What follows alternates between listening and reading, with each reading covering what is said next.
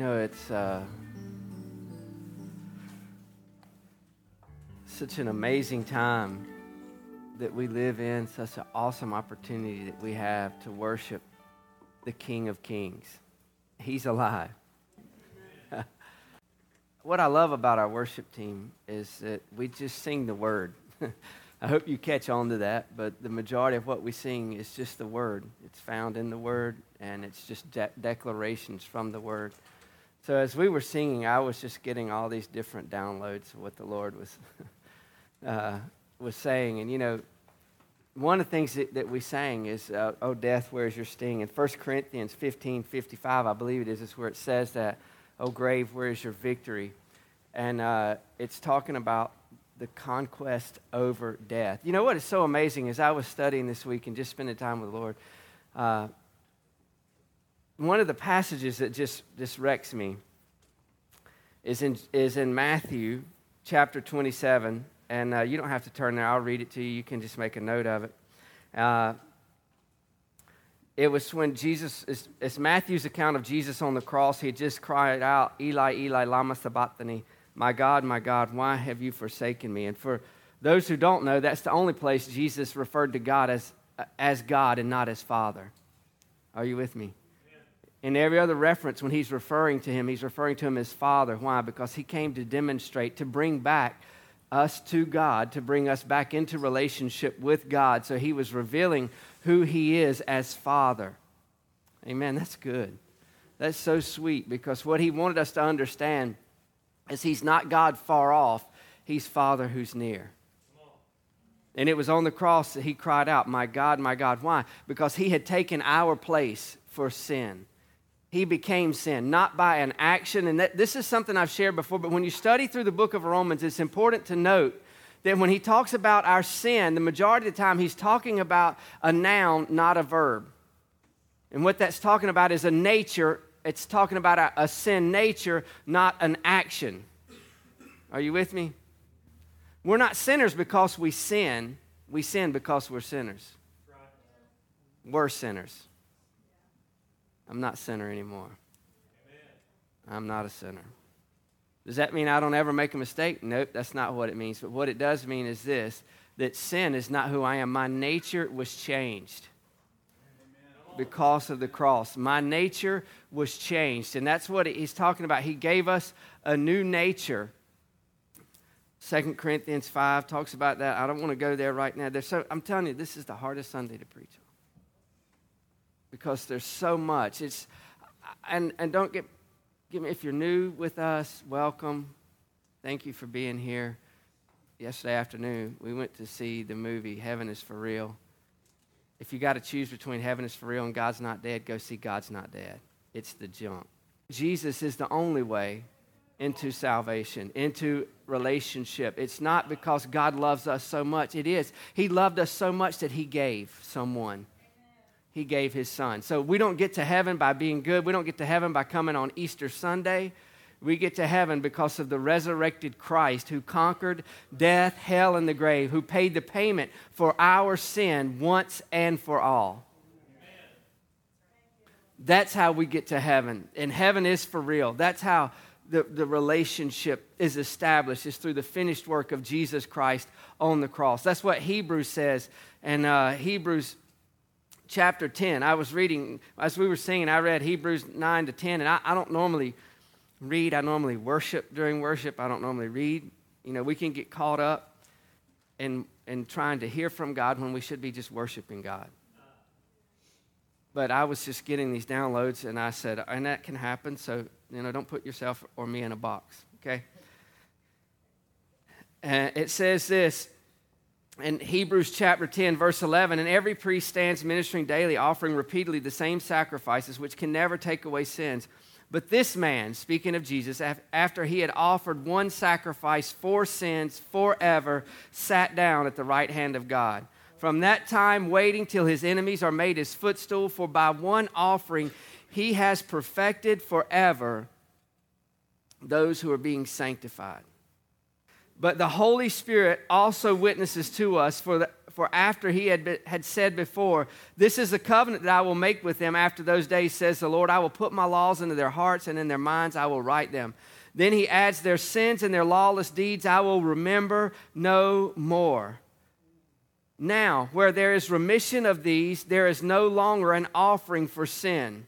Therefore, brethren, verse 9, brethren, verse 19, having boldness to enter into the holiest by the blood of Jesus, by a new and living way which he consecrated for us through the veil, that is his flesh. And having a high priest over the house of God, let us draw near with a true heart, in full assurance of faith, having our hearts sprinkled from evil conscience and our bodies washed with pure water. Let us hold fast the confession of our hope without wavering, for he who promised is faithful.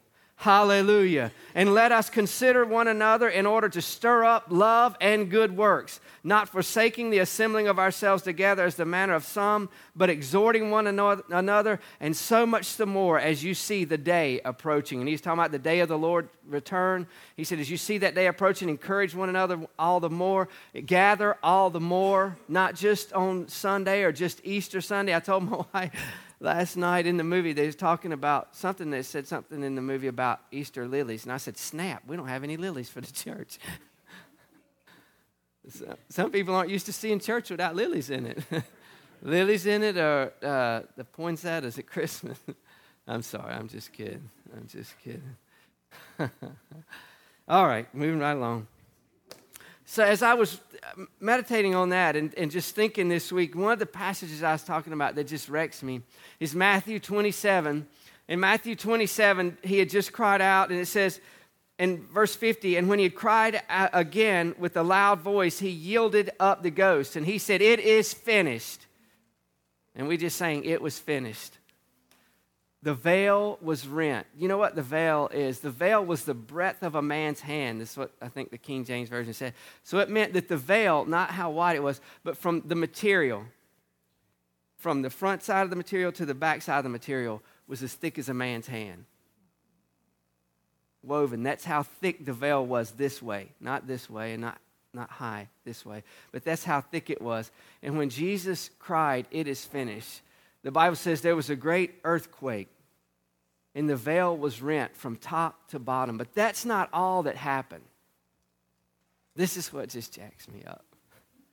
There was so much power released when Jesus cried, It is finished, because sin forever had been paid for.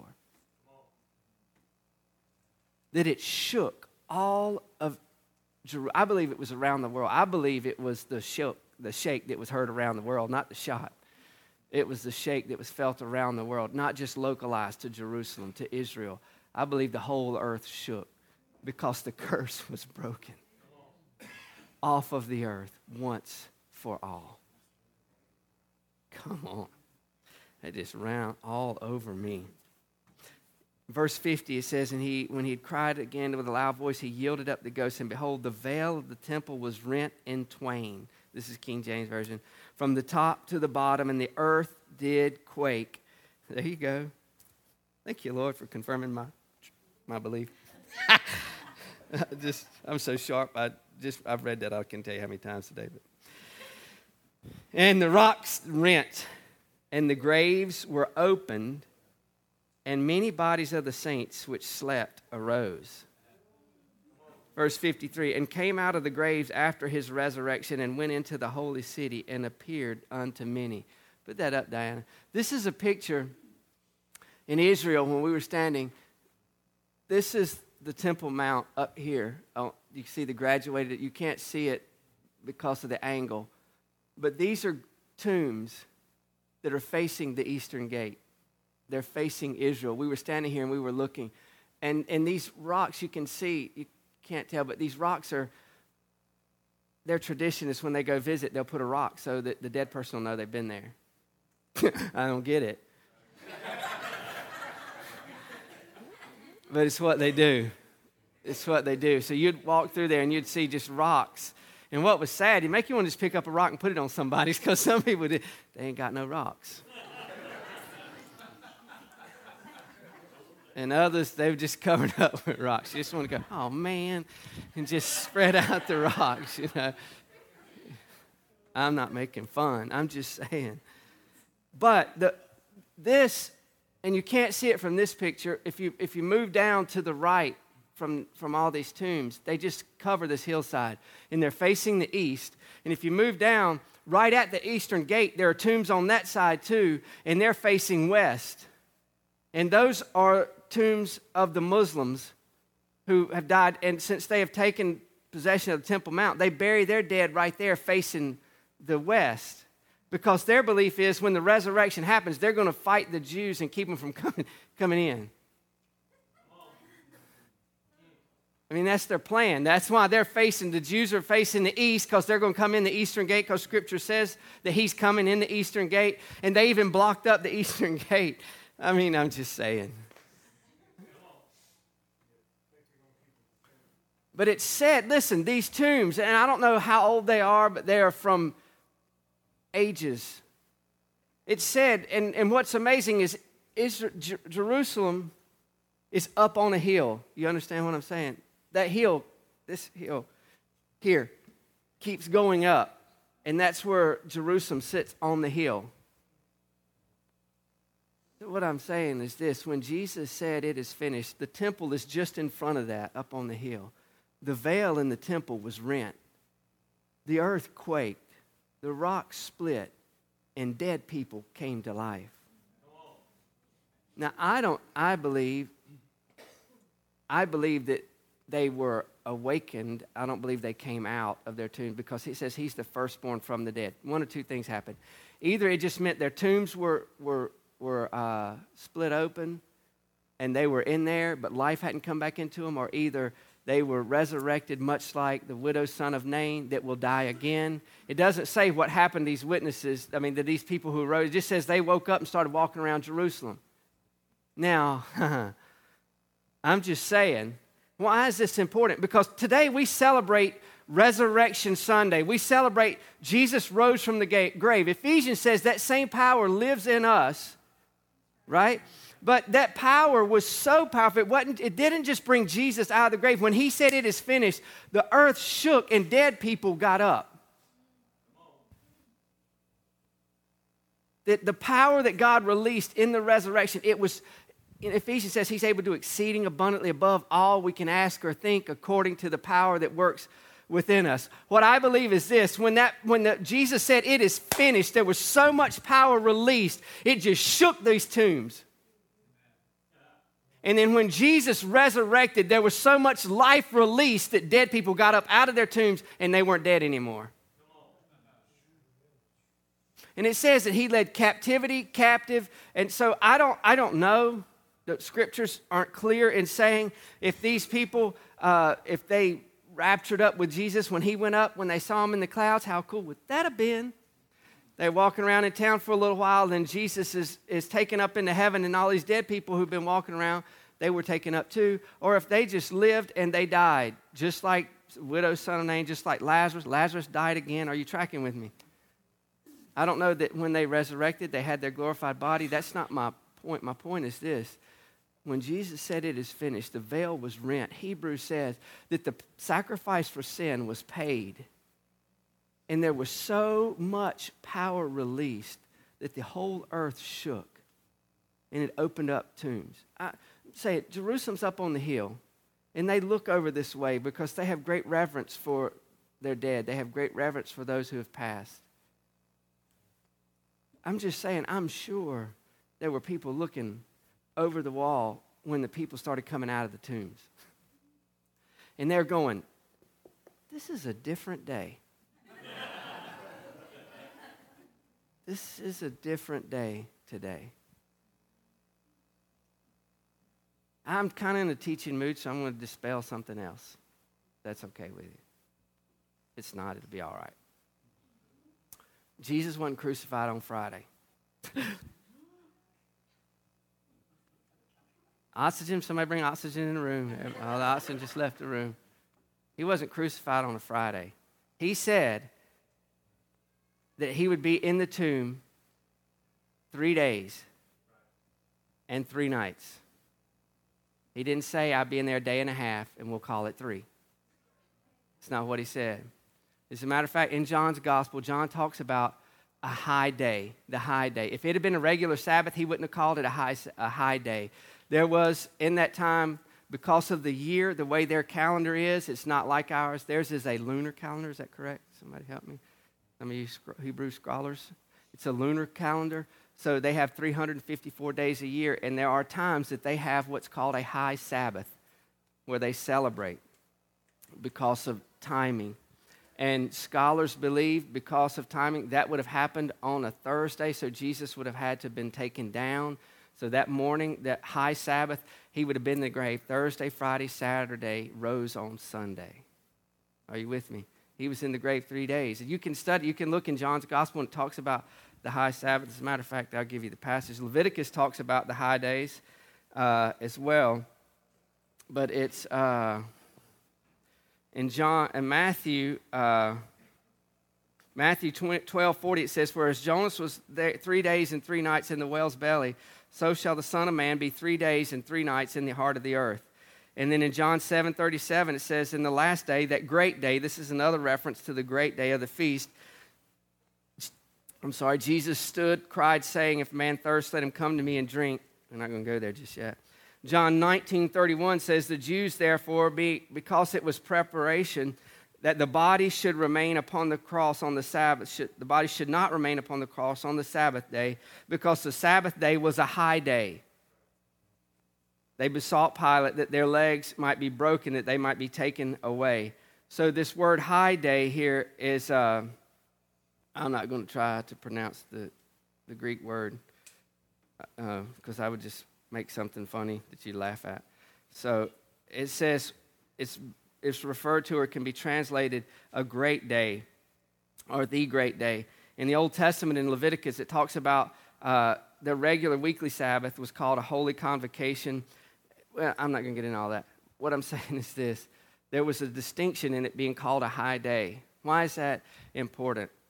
Because I think many times uh, we hold true, we hold beliefs that are mere traditions, and then they don't make sense to us. So instead of understanding who he is and what he's done, we just push him aside and hope nobody ever asks us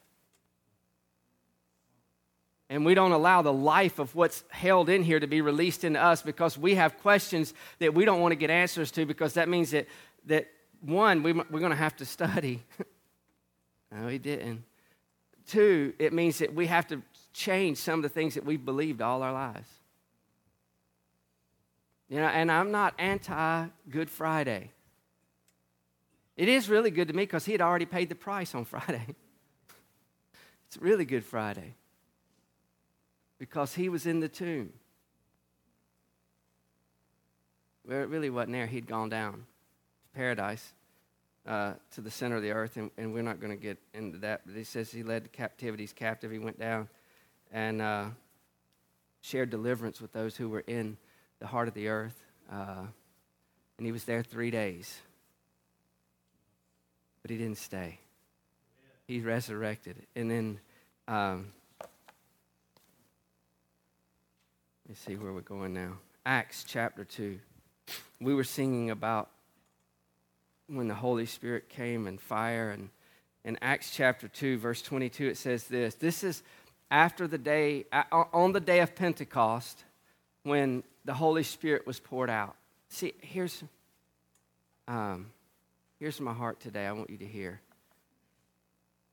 that He's alive and I'm alive. And being alive doesn't mean I have breath in my body. Being alive means I have the life of God in me. Big difference. There's a lot of people with breath in their body who have no life in them. Jesus said, I have come that you might have life and that you might have it more abundantly. That word life, Zoe, it's the God kind of life. It's the very life that Jesus demonstrated, it's the life that Jesus gave. Right? Acts 2 22, Peter uh, is, has just got through, uh, has just finished, just got through. Man, that's great grammar. Just finished quoting Joel chapter 2 about in the last days, uh, I'll pour out my spirit on all flesh. Your sons and your daughters shall prophesy. Your young men shall see visions, your old men shall dream dreams. Isn't that awesome? That in that, in this message, after the Holy Spirit had been poured out, in this message, he wanted them to know, un, he wanted them to understand that he, everything changed. There's not male and female or Jew or Gentile. Everything changed. He said, Your sons and your daughters will prophesy.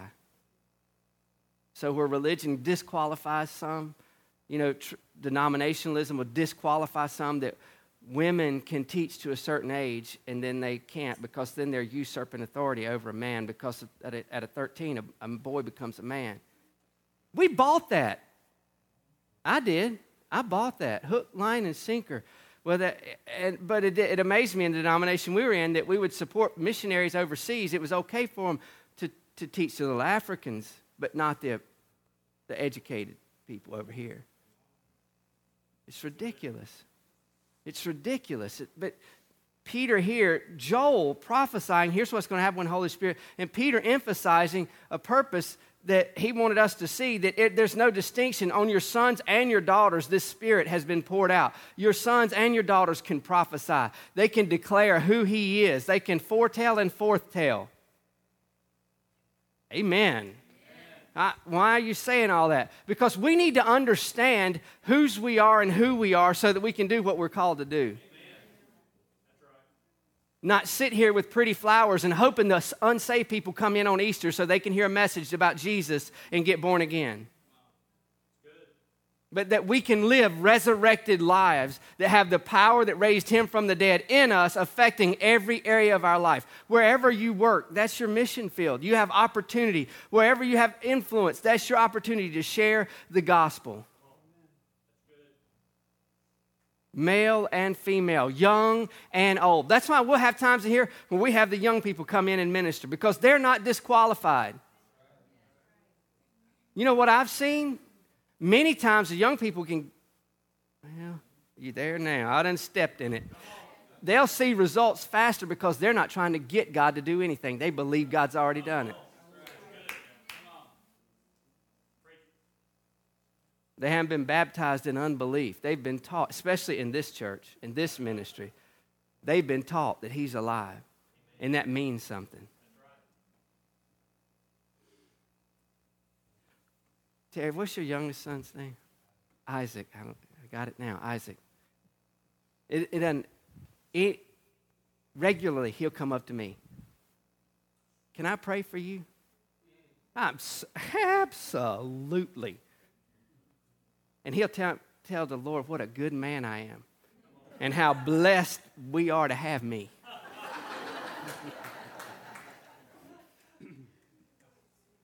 I see him coming and I come pray. I,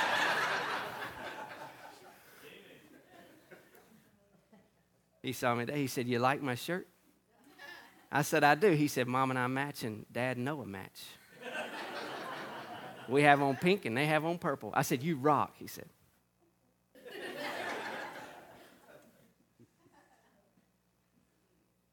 See, they hadn't been taught, well, you got to do it this way, you got to do it that way. A kid shouldn't go up and pray for the preacher. The preacher's got to do all the praying. Your sons and your daughters, your young and your old. See, I'm I want to dispel the lies of the enemy and let you know that if you have breath in your lungs and the Spirit of God in you, you are qualified. You are qualified and equipped. That's good stuff. Men of Israel, hear the word. So he just, he, uh, I'll just read what he's, he's, quoting Joel. And it come to pass, verse 17, in the last day says God, that I will pour out my spirit on all flesh. Your sons and your daughters will prophesy. Your young men will see visions, and your old men will dream dreams. I tell you where the transition takes place. if you left visions and started dreaming, well.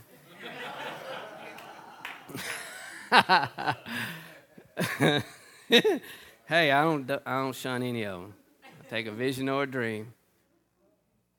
Uh, y'all need to smile. And on my maid servants, my, my men servants and my maid servants, I will pour out my spirit in those days, and they shall prophesy. Do, do you see? He's removing all this. He's, oh man, he's, rem, he's removing gender barriers, he's, he's removing social barriers. Your men servants, your maid servants. So you, you cannot say, well, if I was so and so, then I could do that. Nope. You might be the person who collects the trash, the custodial, whatever the new politi- politically correct name is for janitor, head of custodial services for the beautification of the building. whatever your title may be, you have the anointing of God on you that can destroy yokes. You can walk up, if the Lord so led, to the president or CEO of the company and give them a word that could bring breakthrough just like that. I, I really believe with, with every fiber of my being that there are promotions and opportunities that aren't seized because we're more worried about what men thinks about us than what God knows about us. And we're too worried if I go speak to some, I might get fired. So what? That's easy for you to say. You're not the one who get fired. Now, I'm not saying turn what you're getting paid to do into your preaching post. That's not what I'm saying. You're not a good steward. That's not what I'm saying at all. But if the Lord prompts you to say something, it could be, I just believe that it could be the thing that brings breakthrough to that person who may have been holding you back. They might get saved and set free and say, you know what, there's more in you than I've ever seen before. You don't need to be picking up trash. That was free. I don't know who that was for. That just rose up in me. I don't have notes, so I can't, can't say I had it in my notes. Uh, maid servants, I'll pour out my spirit and they'll prophesy. I will show wonders in heaven above and signs in the earth beneath. You know, the Lord just keeps, is that all right? I just keep sharing what's, well, that's it. Ed Callan said, and Ben said too. I'm going to keep talking until I say something. I've been saying a whole lot. I don't know if you've been hearing, but I've been saying a whole lot. But the, the Lord just keeps highlighting to me the importance of signs, how we use signs in everyday life, and how He said signs will follow us. I don't worship signs, I worship the Savior. But He said, as a worshiper of Him, these signs will follow me. I'll lay hands on the sick, they'll recover. I'll speak with new tongue. He said, if I drink any deadly thing, it won't harm me. Was. Ben was showing me pictures when they were in Mexico, and they ate some stuff. That's what I'll say. It was some stuff. I've seen pictures of John in Africa. He ate some stuff. You know, when I was in Haiti, the DR, it's we're it's we're just pampered in the DR when we go as far as food is. They take care of us. But I was in Haiti, there was things I didn't want to know what it was. I would not ask what it was. I would eat it, I would bless it, eat it, and thank the Lord for it. And did not want to know what it was. You know what I'm saying? Y'all tracking with me? Because sometimes you know what it is, you go, and you, may be halfway through the meal, but once you know what it is, that gag reflex starts working on you. I didn't want to know what it was. Had no idea. But I talked to Ben. I said, Ben, you eat this stuff? And I mean, you don't. He said, No, I don't get sick. I'm redeemed from that. I mean, no, man, that's good stuff. We eat it. I mean, they eat these little. I don't know that it, some of the. I mean, I've been to Mexico and I've seen the guys that come up on their little bikes pedaling. They don't have a sanitation grade. You know what I'm saying? Some of the pictures he showed me this. Oh, this taco stand, man. This one right here. Look at that. Oh man, you see that? You eat taco? Yeah, that's a taco right there. That's Ben talking. I mean, he was just away from here. He he was raptured back into that place of that taco stand where they were eating. And I'm just thinking, thank God that Peter said that we redeemed. signs and wonders. Mark said, not Peter, Mark said, you'll eat any deadly thing, it won't drink any day, it won't harm you. Ben's a living, living testimony of that. He said, signs in the earth beneath. I, I, and again, we don't worship signs, but I believe that He'll give you a sign that'll make you wonder. I believe that the, there's been so few signs that many in the church have no idea where they're going. Not because we seek a sign, not because we worship a sign, but signs point to someone. His name is Jesus. Blood and fire and vapor of smoke, sh- the sun shall be turned into darkness and the moon into blood. Don't get carried away. Yes, we just had a blood moon. Before the coming of the great and awesome day of the Lord, and it shall come to pass that whoever calls on the name of the Lord shall be saved. Now, what does this past blood moon mean? I don't know. Something's going to happen. Something happened. There was a blood moon. I know that. Here's what I know. Is Jesus coming back? Absolutely. Whether there's another blood moon or not, Jesus is coming back. When? No man knows. What's my responsibility? To live like the kingdom is here. To understand his spirit has been poured into me for a reason. Not to look pretty, but to live powerful. Men of Israel, Peter said after he quoted Joel, Men of Israel, hear, the wor- hear these words Jesus of Nazareth, a man attested of God, attested by God to you how? By miracles, wonders, excuse me? Miracles, wonders, and signs. What he was basically saying is, You're without excuse because he came doing something you'd never seen before he came with one. Do you ever think about that? Welcome into my world. Do you ever think about what the Bible really says? There were miracles, there were wonders, and there were signs. We lump them all together, right? Maybe, maybe you don't. You're more spiritual than me. But we just read over that and we go miracles, wonders, and signs. We, I, I know what a miracle is. You know, that's a blind eye open, a deaf ear hearing, a lame man walking. Then there are wonders that he performed. And then there are signs. And they all pointed to God.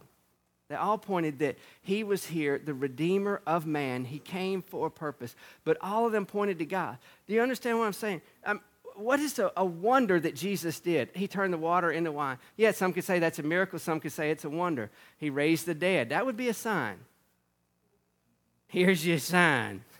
He's not just a normal guy. right? Okay. It's early. Thanks the Lord. Signs which God did through him in, the, in your midst, as you yourselves also know. Verse 23 Him, being delivered by determined purpose and foreknowledge of God, you have taken by lawless hands and crucif- have crucified and put to death, whom God raised up, having loosed the pains of death because it was not possible that he should be held by it. For David says concerning him, I foresaw the Lord always before my face, for he, speaking of the Lord, uh, is at my right hand, that I might not be shaken. Therefore, my heart rejoiced and my tongue was glad. Moreover, my flesh also will rest in hope. For you will not leave my soul in Hades, nor will you allow your Holy One to see corruption. You have made known to me the ways of life. You will make me full of joy in your presence. That's a Selah right there. Men and brethren, let me speak freely to you. Don't you love that? Like he'd been holding back up to this point. He just said, You the one who killed him. He did signs and wonders. And he says, But now let me just speak freely. You know, it's kind of, you can liken it to we're talking to someone and we go, let, let me just be honest with you. Because my mind flips over and goes, okay, you've been lying to me all this time. Because now you want to be honest with me. It's a figure of speech, but he's saying, hey, if you give me just a second, I want to speak freely now. I've been quoting these other guys. Now I want to tell you what's on my heart. Who is this? This is Peter. What had he done? He had rejected him.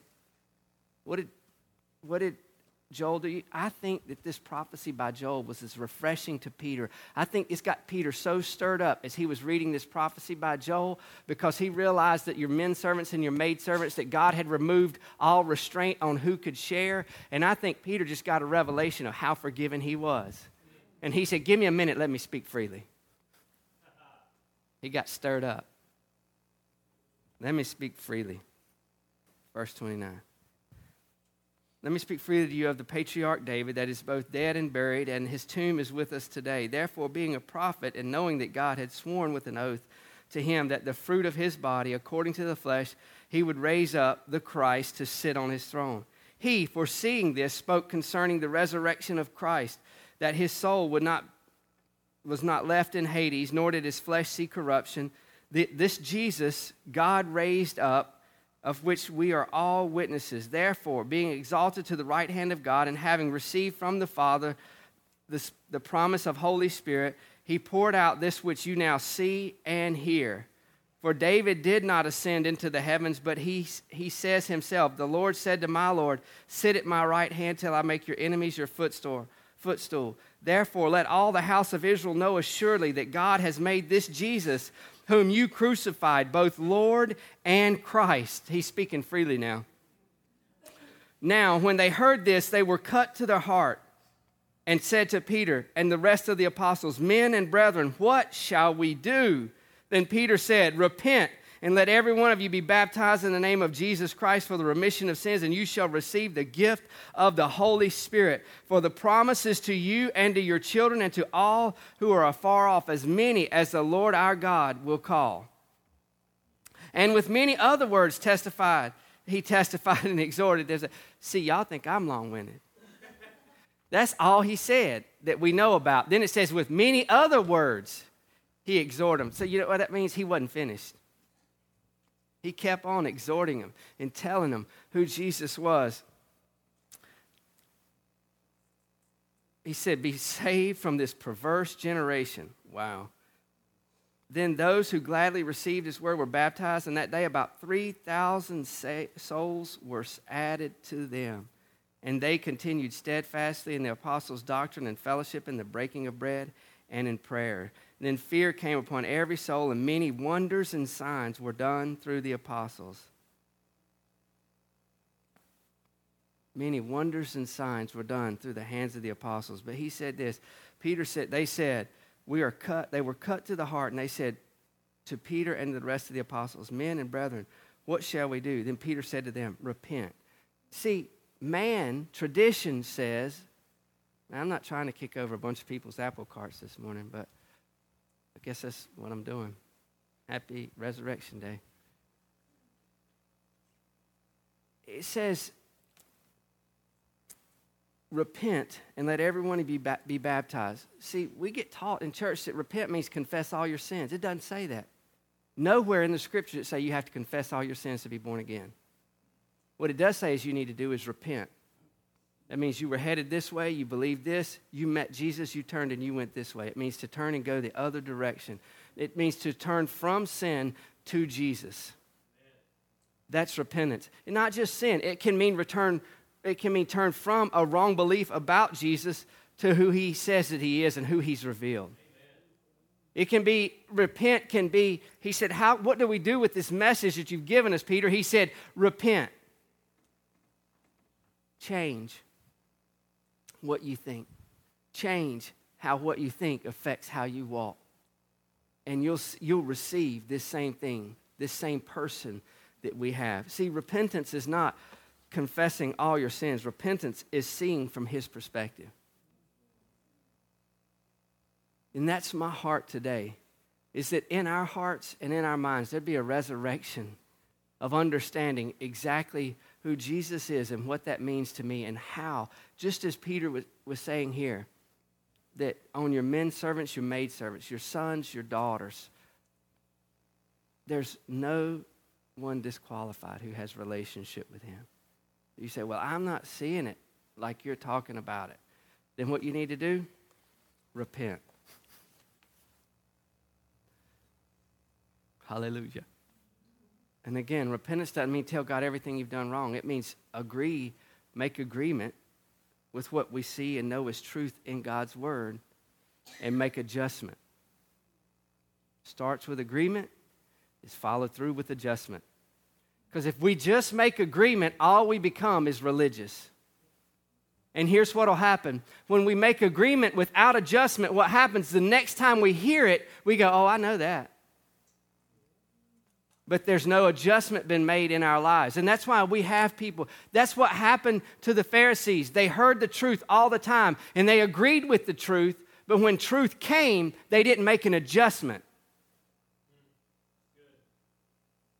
Does that make sense to anybody other than me? It's perfectly knit together in my mind. I just want to make sure that I'm not just talking, that I'm communicating. There's a difference. I, want us to understand that, yes, I'm thankful for Resurrection Sunday. I'm thankful that Jesus conquered death, hell, and the grave. That Ephesians chapter 4, I got time. Somebody said, Oh, Lord. Ephesians 4 1. I, therefore, the prisoner of the Lord, beseech you to walk worthy of your calling which you were called, with all lowliness and gentleness, with long suffering, bearing with one another in love, endeavoring to keep the unity of the Spirit in the bond of peace. There is one body, one Spirit, and you are all called in one hope of your calling, one Lord, one faith, one baptism, one God and Father of all, who is above all and through all and in you all. You think he's trying to get him to see something? Hallelujah. But, he says, eh, he wants you to understand that we're one, we're one in him. It's all because of him, right? All that's it. We're all baptized in the same person. We're all one in him. But then he gets to verse 7, he says, But to each, look at your neighbor. Say, that means you. But to each one of us, grace was given. And the word grace there is gift, was given according to the measure of Christ's gift. Therefore, he says, when he ascended on high, he led captivity, ca- captivity captive and gave gifts to men. Now, this, he ascended, what does it mean? But he also first descended in the lower parts of the earth. He who descended is also one who ascended far above all the heavens, and, is, and that he might fill all things. And he himself gave some to be apostles, some prophets, some evangelists, some pastors and teachers for the equipping of the saints, for the work of the ministry, for the edifying of the body, till we all come to the unity of the faith and of the, of the knowledge of the Son of God to a perfect man, which means complete, to the measure of the stature of the fullness of Christ. What is he saying? To each one of us, when Christ resurrected, to each one of us was given a gift. And as we begin to operate in that gift, we reveal the fullness of Christ and who he is in the earth. That we should no longer be children tossed to and fro, carried about with every wind of doctrine by the trickery of men and the cunning craftiness of deceitful plotting, but speaking the truth in love, may grow up in all things into Him who is the head, Christ, from whom the whole body, joined and knit together by what every joint supplies, according to the effective working by which every part does its share, causes growth of the body for the edifying of itself in love. For the, he said that he gave gifts to each one of us, verse 7. Then he says in verse 12 that he gave some in the church apostles, prophets, evangelists, pastors, teachers, not to do the work of the ministry, but to equip the saints, the saints for the work of the ministry, for the edifying of the body. So, what is he saying? That resurrection is more than Jesus is alive. The resurrection is the empowering of the body to be the body, that every person has a gift, and as every person brings their gift into the body and functions and flows in that gift, it demonstrates to the world the fullness of who He is. Every joint supplying, every person brings something. Every person brings life because He is life and He lives in us. And as we come together, each person bringing their part. That's why Hebrews 10, we started with, He said, Don't forsake the assembling of yourselves together. Why? So we can go to church, so we can see everybody and all that. No, because you bring a part. Church is not about coming to get. Do we receive? Absolutely. Thank God that we receive. But I'm not the only one on Sundays who brings something. I got a few amen. I am not. But we've been, we've been lulled to sleep in religion to say you go to church so you can get blessed. Not that, man, you're a carrier of the presence of the Lord. And when you walk in the room, shift happens. So when those who come in who don't know, that's who Peter, he was talking to those who had a, a knowledge about it in Acts chapter 2. But it wasn't just those that had a knowledge about God that got saved. It said 3,000 people got saved. Why? Because they began to repent and they began to say, God, you're right and we were wrong. We want you. And it, it it spread. That's good stuff. But each of us have a part. Each of us bring a part. And that's not about working in this area of ministry or working in this area of ministry. It's all about understanding all that Jesus accomplished for me so that I can understand what he's done in me so that I can let it out to affect those around me. That's good news right there. As we function as he has designed us to function, he said that we come to the fullness of the measure of Christ. I, I believe as we function in that way, that I don't care what comes through that door broken, hurt, diseased it'll be changed. And they will not leave the same. Why? Not because I'm here speaking, but because we here, as the body, carry his presence and we come together, the fullness of who he is is manifested. As we worship in one heart and one mind, the fullness of who he is is manifested. And I believe people can be healed sitting in their seats. They can be delivered from mindsets and from lies they've believed all their lives. They can be set free, radically transformed. And it comes as the body recognizing I'm not just an old sinner that was saved by grace. I was a sinner a thing. That's what I was, a sinner. And because I was a sinner, I sinned. But I got born again. And since I've been born again, I'm one spirit with the Lord. And I may commit a sin, I may do a wrong, but doesn't change who I am. It doesn't turn me into a sinner. That's been forever taken care of. You don't believe me? Go back and read Hebrews 9 and 10. Go back and read that and see how emphatic he is that we've been, it's, it's a new nature. Colossians, I love Colossians too in the New Living Translation because it deals very specific. It uses that terminology. You got a new nature. It was in my email this week that I sent out. It talks about that he changed our nature. Why is that important? I don't want this to be another Easter Sunday where we come and we celebrate Jesus is alive, but it, there's no life in us.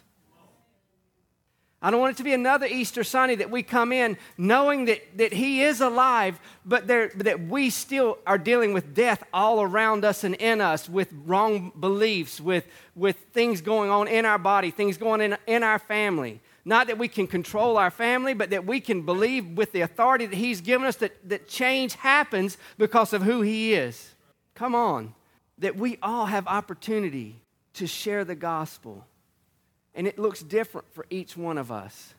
It doesn't mean that every one of you are going to go out on the street with me or with Ben or with someone knocking on doors or something like that. But that does not excuse you if you say, well, that's not my comfort zone. That does not excuse you from the Great Commission.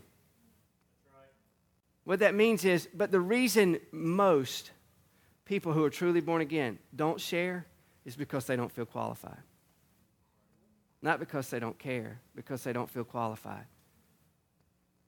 And I want you to understand from the truth of the Word of God that He said, I've removed your disqualifications, not because of what you did, but because of the finished work of my Son. So, whether that's sharing with a friend, a family member, whether it's posting on Facebook, I'm not going to put a box there. I'm just saying, I want, uh, I, I really want us to encounter resurrection life personally. Not just Resurrection Sunday, but resurrection life personally, where we go, you know what? He's alive, and I'm alive, and I'm going to live from life. So that means I won't live from limitations of my past. I won't live from what others have said I will or will not be. That's broken off today because when he died, the dead were raised, and I am not going to live like a dead man or a dead woman anymore. Whom the Son set free is free indeed.